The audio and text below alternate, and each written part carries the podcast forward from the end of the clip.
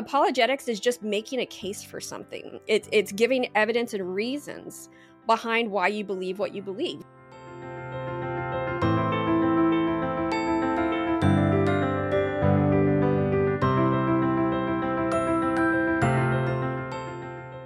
Life as a mom can be really hard, and it can seem like we have nothing left to pour out. I'm Tina, and I'm here to tell you that you're not alone. Join me every week as we talk about God's purpose in our marriage and motherhood. Though at times those feelings of inadequacy can be overwhelming, there is so much joy to be had in the ordinary if we just take a few moments to find it.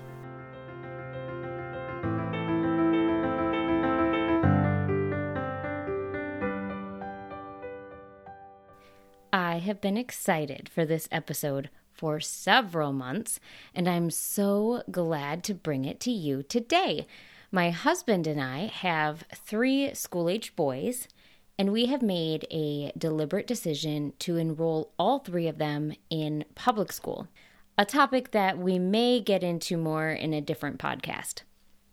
One of the consequences of that choice is the unfiltered exposure to sin every day. Though I am able to be in the classroom regularly again this semester, there's nothing I can do to shelter them from witnessing the reality of the fall, even in elementary school. Over the summer, I read Mama Bear Apologetics Empowering Your Kids to Challenge Cultural Lies, a book by Hillary Morgan Ferrer and Nancy Pearcey. The book discusses in detail our role as parents in the instruction of biblical truth in a depraved culture. When I read it, I knew that I needed to bring the author in onto the podcast to share her wisdom with my listeners. I'm so pleased to welcome Hillary Morgan Ferrer today. Our conversation covered such a wide scope that I've decided to break it into two episodes. This week, we'll go into how we can properly equip our children to defend their faith and not be lured away by a culture that tries so hard to destroy it. Without further delay, I want to get right into the interview. All right, welcome, Hillary. Before we get into any of the deep topics of today, could you tell us a little bit about yourself? So, I grew up in a Christian home. I really don't remember a time that I didn't believe in the Lord. I, I really felt a strong connection with God from a very early age, which I know can be rare. And I never had a time where I just like radically walked away. There was a period of time where I think, um, in some ways, I morally walked away for a little while. Um, it was when I lived in LA. Things uh, and but as far as just following the Lord, it, it has always been something that has been a, a large part of my life, and I attribute a lot of that to to apologetics, which is why I've gone into apologetics ministry. Uh, when I was 12, my pastor went through a couple of apologetics series. Namely, he went through the Liar, Lord, Lunatic series, you know, the trilemma from C.S. Lewis, um, evidences for the resurrection, where he went through every single alternate hypothesis that skeptics had ever given and showed systematically how they actually made a lot less sense than just believing in the resurrection. Uh, and then finally, he went through um, evidences for the New Testament documents. Are they reliable? Can we reliably say that what was written back there in the first century or second century is what we read now? And so the evidence is just absolutely overwhelming. And so while I had always walked with the Lord, it wasn't until that time that all of a sudden I realized, oh my gosh, this faith is mine. Like this, I can actually talk about this from an objective point of view. Like you and I were talking about your middle son and how he's just the question asker. That was me all growing up, always asking questions. And I'm not, I, I can't remember what kind of questions I asked, but, or if I even felt permission to. I'm sure I asked questions about the faith, but this was the first time that someone actually presented answers even before I had the question. And that really changed the entire trajectory, I think, of my Christian walk. Just that no matter what I went through, because I think a lot of times when people doubt it's because they're struggling with something emotionally, something that's gone wrong in their life, or or just other different things. and they start to walk away from the Lord because they're not feeling that comfort, they're not feeling that peace. I, I felt like I didn't have permission to do that because I couldn't unknow what I knew. And I felt like I would have to check my brain at the door in order to walk away from Christianity, which is kind of funny because a lot of times people accuse Christians of checking their brain at the door to become Christians. And I actually felt the opposite that I would have to check my brain at the door in order to exit Christianity. So I guess that's a little bit of history of just my walk with the Lord. Um, as far as Mama Bear Apologetics is concerned, I started that probably around 2015, 2016. Uh, it took us about a year to kind of get up and going. I didn't want to put anything out there until we had, you know, a solid website. We understood how to podcast, and we knew that we could continue with the work. And um, yeah, so I, I just uh, that that started with a, what was it a sunday school at my parents church that my husband who's also an apologist i he and i were both asked to come in to just kind of help field questions and um, there was a woman who stood up and gave her testimony which you'll see in the introduction of the first book and you'll see in some of the first few podcasts on the mama bear podcast jody and where they had raised their children she and her husband raised their, their boys in a christian environment. They went to awana they did youth group the one of them even rededicated his life in, into christ in college and then the first job outside of college his boss says that jesus is basically santa claus for adults and there was something in him that just clicked. And all of a sudden he came home and said i don't believe in god anymore. And she was not an academic. She um she was a fitness instructor. Not that fitness instructors can't be academics but usually it's like uh, people kind of tend towards dis- different spheres whether it's the the intellectual or the physical or the emotional. And um and so she just basically did what she would normally never do for herself. Her faith was strong her faith was solid but she saw her child struggling and she she said by golly i'm going to do whatever i need to do in order to protect my child. And so she started studying apologetics she started studying philosophy she started studying worldview and every time he came home she would ask him what what are your questions? And basically she would research his questions in between his visits home and uh, next time he'd come home they would talk about it uh, and discuss you know what she had found and she she did this for years and i thought that is that is this instinct that i don't think we have really seen people harness in the church like what is that? I'm like that's a mama bear right there. She it's you know sweet maternal cuddly until you mess with her children and then you will rise up to see the beast of beasts to do whatever she needs to do in order to protect her children and i thought that is well how moms are going to be introduced to apologetics because they understand that the world is it's in a battle for their child's minds for their child's faith and they when when they realize kind of what's going on when we wake when we wake up and realize oh my gosh this is what's going on in our world there is nothing that a whole army of mama bears won't do so that's a little about, bit about me a little bit about the ministry now apologetics is not just because the Bible says so, even though so many of us we know the um, John 17, 17. Uh-huh. Sanctify them by your truth. Your word is truth. See, the Bible says it, so it mm-hmm. is true. You know, I remember I remember thinking that, oh, that's all I need to know as a mm. child is, well, the Bible says it's true, and so it must be true. But now I'm like, well, that's circular reasoning. Like anyway. um, so so you already kind of touched on it. Mm-hmm. Um, but why should we study apologetics as mothers? Because, I mean, especially when our children are so little, we might think we've got time. Mm-hmm. Is there a reason to start now instead of once they're into high school or college, etc.? Yeah, so I would say that uh, apologetics has kind of gotten a bad rap in the past, and it, it's been sort of dominated by men because it was this way for men to kind of debate and almost have that intellectual sparring back and forth, and women are like, "You do you, you do you, boo. That's not my thing." Um, you know, and, and apologetics for the sake of converting hardened skeptics very rarely works. Every now and then it does. My husband is, has an example of one that it worked with. It was actually a guy that he debated uh, that was an atheist that uh, they like just kept meeting and over coffee and the guy went from being a this might not make a lot of sense, but I mean, from an atheist to an agnostic, from an agnostic to a deist, a deist to a theist, a theist to a, a, a Christian. Now he's at like a, a, a, real, um, you know, historically Orthodox Christian church, and um, so you you do see that some, but that's a lot of work that goes into um, someone who is already, shall we say, deconstructed from the faith, if he had any faith to begin with.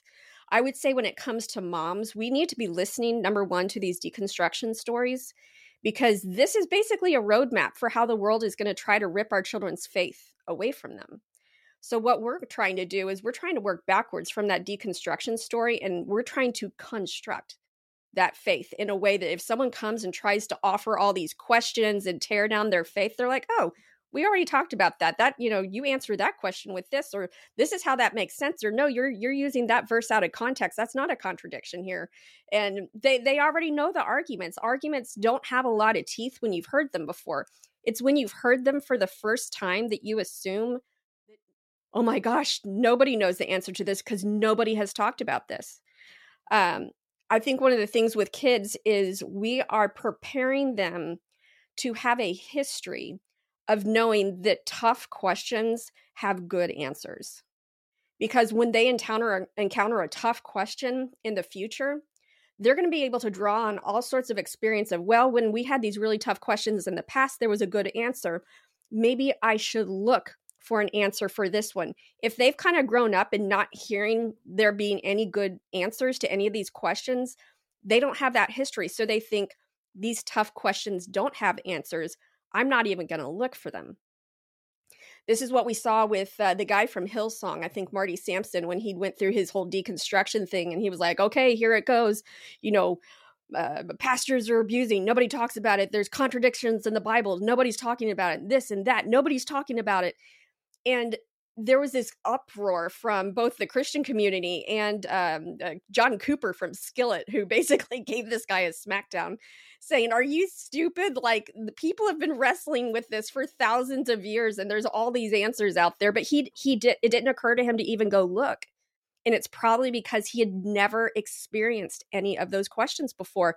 So he just assumed that nobody was talking about him, even though we have a rich history of people talking about them. So that is what we're giving to our children with apologetics. Now, we'll we'll define apologetics real quick just cuz some people might hear that word and think, "Oh, are, what are we apologizing for?" Because you know, that's that's what we think um, with the word. Apologetics is just making a case for something. It's it's giving evidence and reasons behind why you believe what you believe. And we are apologists for all sorts of things in our life. I will tell you, my mom is an apologist for Instapot. Like you cannot be in conversation with her for more than 10 minutes and not have her bring up Instapot and how awesome it is. And here, let me get your recipe. Have you gotten one? Let's go shopping online so you can get one. She knows all the reasons why she loves it, all the ways it makes her life easier, and she will explain it to anyone who even says the word cooking. Um, and we see this with people who have a favorite band that they will go through all the reasons why that band is superior or we have our our football our, guys with their football teams that will explain all the reasons why this football team is superior and yet at the same time when we uh, give our christian faith we say well i just believe. No. Like there are reasons to believe this is true and our children are only going to be as confident to proclaim that truth as they are confident that it is actually true. So, like you think back to the Hebrews 11, um, the Hebrews 11 passage, now faith is being sure of what you hope for and certain of what you do not see. It doesn't describe faith in this blind way of, I believe it because the Bible says it. Anything that makes you more sure and more certain actually increases your faith. Because some people will give the argument that, well, if I knew everything, I wouldn't need faith. No, the more you the more you know, the more faith you can have because the more your confidence can rest in the objective truth of what we believe in. So, how does that all tie in with what we've kind of seen as a mass exodus of sorts of young people from the church, from Christianity? I mean, I've seen it. Friends that I was baptized this at you know at the same time with, or we went to camp, we went to um, all the youth group things, the children's ministry, VBS, all the Christian schools, anything like that. Like the stats, what do the stats show? And how does that tie in then? Is that because we're not given necessarily the answers and the world seems to have the answers? I, I, like um, I like Frank Turek's intro to his uh, podcast. Uh, cross, I think it's a cross examined podcast where it says our kids are being talked out of the faith. You know why they're being talked out of it is because they were never talked into it. We have turned Christianity into a culture instead of um, an actual belief in something that historically occurred that had spiritual meaning. So every other world religion you look at, it's some private revelation of some dude on a mountaintop that comes down and is so certain and you know just beaming with you know certainty that everybody says, "Oh, follow this guy. He's uh, he's obviously revealing truth." And usually there are truths wrapped up in there because the best lies are wrapped in partial truth. So it can look like they have the truth. Christianity is, as far as I know, the only religion that is based on testable historical events that if they did not happen then our faith is useless and our faith is in vain and we are to be pitied as fools like uh, paul says in First corinthians 15 basically yeah it's like our, our whatever we're doing with following christ is meaningless if christ was not raised from the dead which makes us say are there objective reasons for believing that jesus was raised from the dead and if there are then are there objective reasons for believing that the Bible transmitted this information accurately? I also believe that there are. Uh, just based on study, I, w- I would say anyone who's wanting to look at that. Uh, J. Warner Wallace has an incredible book out called Cold Case Christianity. He was an atheist uh, detective, a cold case detective, who got so tired of people talking about Christianity that he said, I'm just going to use all my skills and I'm going to uh, basically treat Christianity as if I were investigating investigating a cold case and just felt certain that it would fall through and he could finally have the proof to show Christians y'all are stupid. But what happened is he beca- that's how he became a Christian is he realized these read like eyewitness testimony. They don't read like people who have you know gotten in cahoots and try to create a story. We do have evidence of the disciples all being killed for their faith which you don't see. Basically there's no such thing as a perfect conspiracy. Um, and that that's how he became a believer so that objective truth that we can base our life on um, is really what makes Christianity different. And I'm starting to forget what the original question was that I was answering.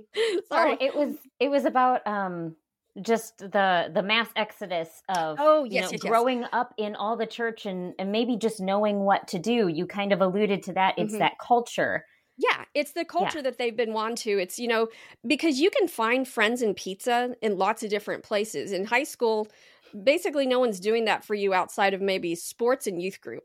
And sports, you know, they don't even do a lot of pizza parties, but there's a lot of camaraderie. But youth group is specifically to try to get these kids together in the hope that that's kind of keeping them culturally Christian, which is very important. You need to surround yourself with other believers because a lot of times while they're in that culture, while they're in that environment, they are basically doing what they're supposed to be doing.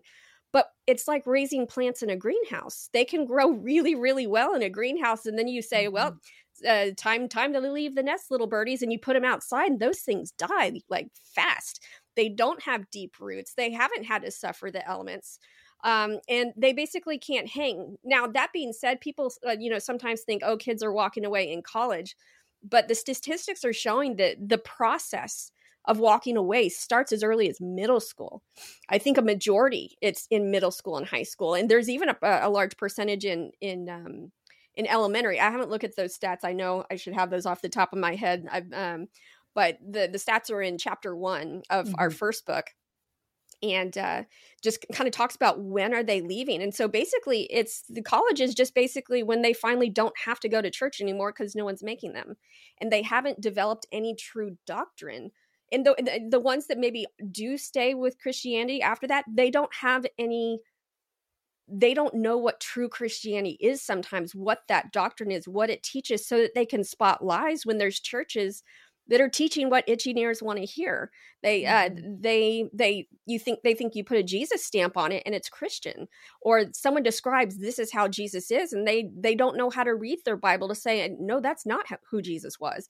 In the scriptures you see Jesus like this when you see the writings of Paul and the other apostles they describe a life of submission, a life of having to bow to authority, to Christ's lordship. Um, you know, as James talks about it, faith without works is dead versus what a lot of times they're getting, which is something we call therapeutic moralistic deism, where it's basically God just wants you to be happy. He's kind of there as your counselor and to live a good life and to leave the world better than you left it. And basically that's it. And that is not the historical Jesus. Now, it's not that he doesn't want us to be happy. It's not that he doesn't want um, us to leave the world better than we left it, but his goal for us is holiness. And that comes through trials and tribulations. And if you aren't expecting trials and tribulations, then you're going to feel like someone sold you a false bill of goods on mm-hmm. Christianity. Because a lot of times I think we see Christianity presented as, you know, you're just going to have this amazing peace all the time, peace that passes all understanding. Um, if you do it God's way, it's like He designed it to work well, and so things will work out for you.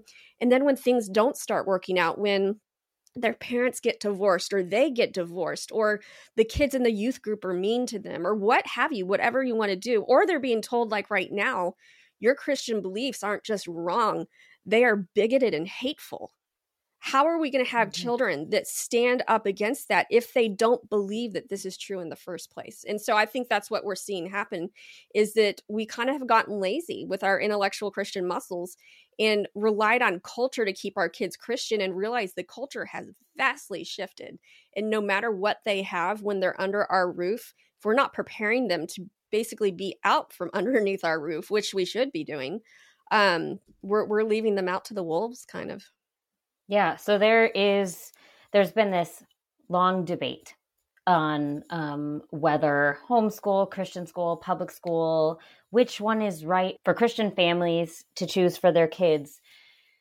So you're saying it, any of them can be good, or it like apologetics and understanding and being ready to understand and explain whatever faith. decision like that's key. Yeah. Whatever yeah. decision you make on that needs to be made purposefully, not by default. Just like we need to have reasons for faith, we need to have reasons for why we're putting our kids in public school or putting them in private school or homeschooling them.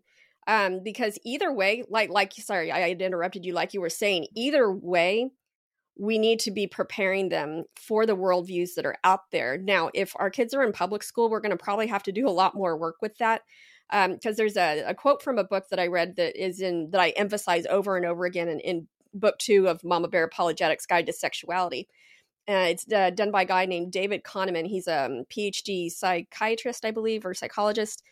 And he says that the, the human brain has a hard time distinguishing between that which is familiar and that which is true. And schools right now have turned into um well not i won't say all schools there's a lot of schools there's some schools out there that have amazing school districts that they're they're keeping with the reading writing and arithmetic but there are a lot of schools that are going down the route of um it's called social emotional learning and it's basically teaching critical theory uh which is teaching the worldview that everything that you experience can be interpreted in terms of who is oppressed and who is the oppressor. And you can discover who the oppressed and who the oppressors are by what category you fall into. What is your race? What is your gender? What is your religion? By the way, Christians are considered the oppressor group um, because we've been dominant for so many years. Uh, not the case anymore. Uh, and what is your sexuality? And what is your gender identity? And based upon you know these things, sometimes more, uh, you determine whether you're oppressed or oppressor. And so the social emotional learning is made to teach kids where they fall on this spectrum and how they need to um, basically lift up the voices of the people who are most marginalized. And the people who are most marginalized aren't necessarily lifting up biblical truth. Um, not saying that they're not, but they not all are always. But anyway, it's, it's just a whole different way of seeing the world. So being prepared to teach them a biblical worldview of no, all of reality can be explained in terms of God created a perfect world and we see evidence of that good creation. But we also fell, and we see evidence of the fall. It's it, you know, you a lot of times you hear the thing, well, that's bad design, so there can't be a God. No, there was originally good design, but things got all janky when sin came into the world. Um, and then in terms of what do we do about this? So for the the secular philosophy right now, what we do about this is we have to do all this social justice stuff in order to make sure that every single one of the oppressed groups all has equal voice, equal power, equal everything. Versus the Christian worldview says, uh, we are sinners in need of a savior. All of us equally are oppressed under sin shall we say. And we need someone who will save us from that and that's jesus. And then you know what what is where are we going? Destiny. That would be eternity for christians versus anyway. So it's like we have to recognize what worldview our schools are coming from. In in a public school you need to be saying i'm purposely going to be addressing these things as they come up that way they're exposed. Like you said you want your children to be exposed to these but you need to also be saying okay what do i need to be talking with them regularly?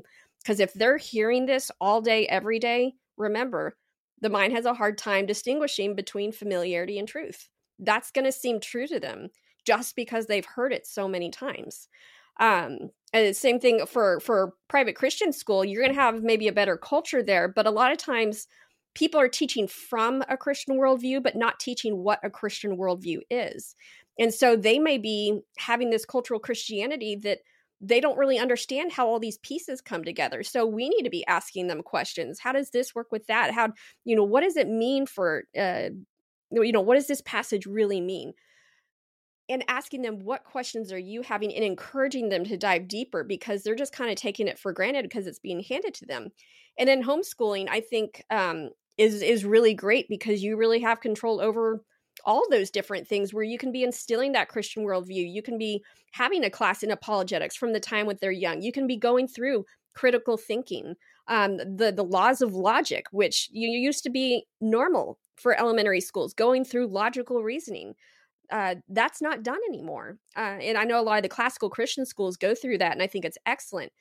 But homeschooling takes a lot of time and a lot of work. Now, I mean, less so now that we have so many co ops that are out there.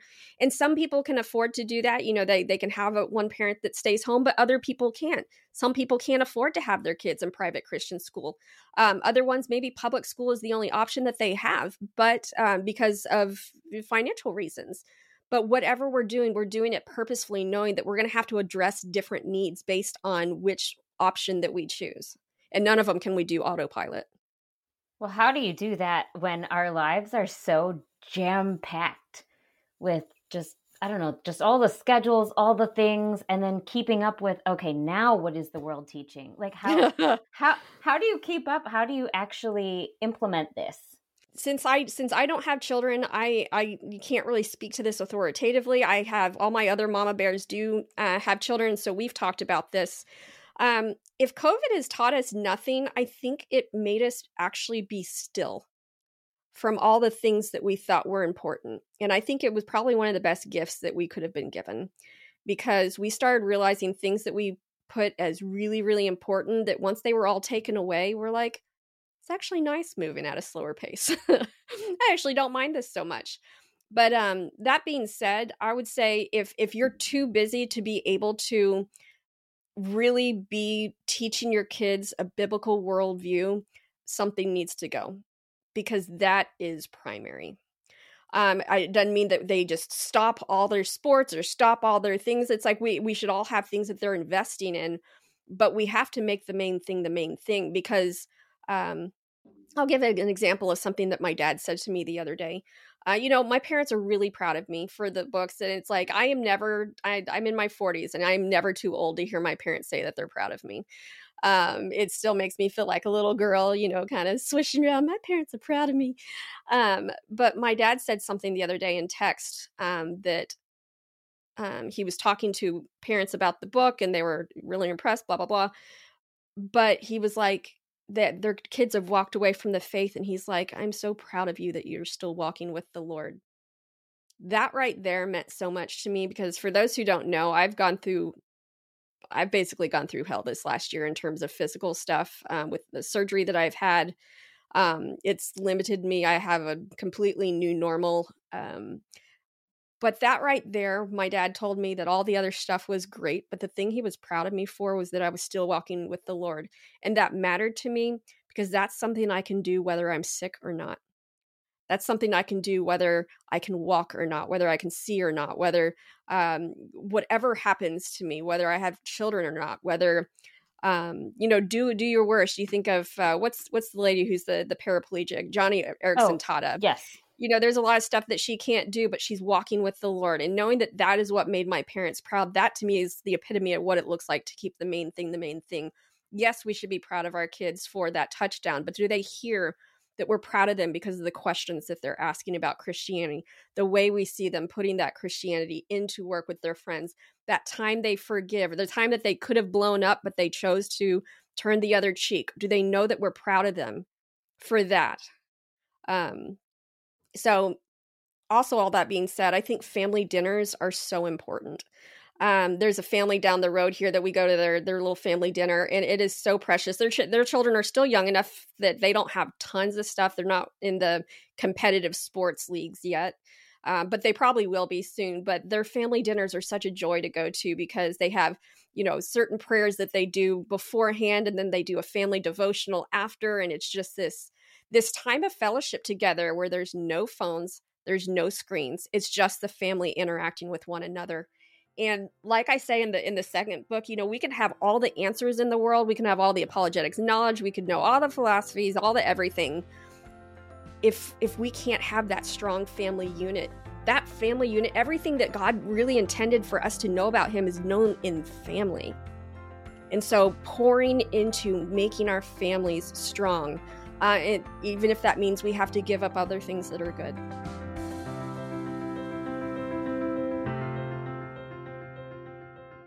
I hate to cut off our conversation so abruptly, but the second half is just one week away. I'd like to thank Hillary for her time. The book is a must read for parents who want to ground their children in practical biblical truth. Hillary also co authored a second book with Amy Davison that released in October Mama Bear Apologetics Guide to Sexuality Empowering Your Kids to Understand and Live Out God's Design. Unfortunately, the second book is all too relevant in today's culture, also. We get into some of the tough topics in that book next week. I know I left our chat so encouraged to ground myself and my children in truth. If you want to purchase either one of her books or find out more about her and her ministry, you can check out the links in the show notes.